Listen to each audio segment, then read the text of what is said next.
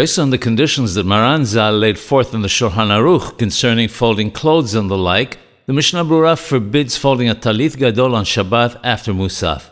The reason is that one of the conditions which must be met to permit folding is that it must be for the purpose of wearing it again on that Shabbat. Since a person puts away his Tallit Gadol and does not wear it again that Shabbat, folding it is prohibited.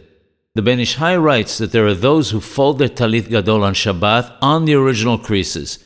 In this, they rely on the opinion of the Kolbo Zal. The logic of the Kolbo is that nowadays we're not concerned about folding on the creases since it doesn't improve it like it did in the past.